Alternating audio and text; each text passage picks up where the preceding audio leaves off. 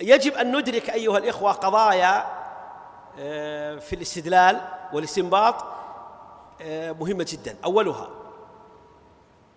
أن دلالات النصوص سم سم ارفع صوتك.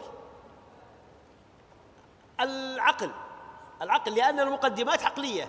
بناء المقدمة أن تكون صحيحة ثم بناء ما الثانية عليها ثم الجمع بينهما لاستخراج الأولى من الثانية وأن الأولى دالت عليها الآية هذا لا شك يحتاج إلى عملية عقلية آه، في الاستدلال.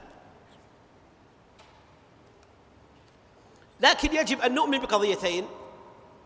الأولى أنه لا بد أن تكون المقدمات العقلية صحيحة بل لا بد أن تكون المقدمات كلها صحيحة فإن أخطأت واحدة بطل ما بعدها.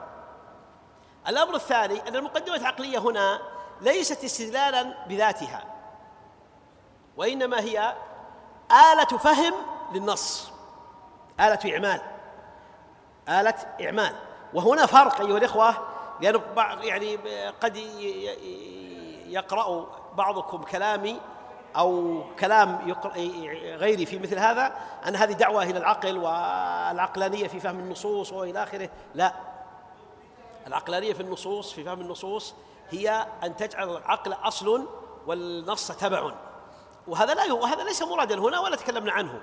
الذي نتكلم عنه هو أن تستخدم عقلك لفهم النص. فهي عملية فكر ونظر واجتهاد لفهم النص. مما يجب أن نؤكده في الاستدلال أيها سم إيه جيد. آه كلام صحيح. عندما يعني الأخ يقول طيب وش أنت قلت مقدمات وكذا واصلا ما هي المقدمات؟ المقدمات هي الحقائق العلمية المرتبطة باللغة أو بالعقل أو بالنص. مقدمات يترتب عليها نتيجة. يعني مثلا عندما تقول يا أيها الذين آمنوا أطيعوا الله ورسوله. أطيعوا الله ورسوله. الحكم ما هو؟ وجوب طاعة الله. هذه هي النتيجة. لكن المقدمات أطيعوا فعل أمر والأمر يقتضي الوجوب. فالنتيجة ما هي؟ أن طاعة الله واجبة. لو اختل واحد من الثنتين لو لو لم يسلم لك واحد أن أطيعه فعل أمر بطلت القضية. صح؟ لو يجي واحد أشعري ويقول لك يا أخي ما قال لك المقدمة الثانية أن وفعل الأمر يقتضي الوجوب. لا فعل الأمر يقتضي الندب. بطلت النتيجة اللي هي انه إذا طاعة الله واجبة. واضح هذه؟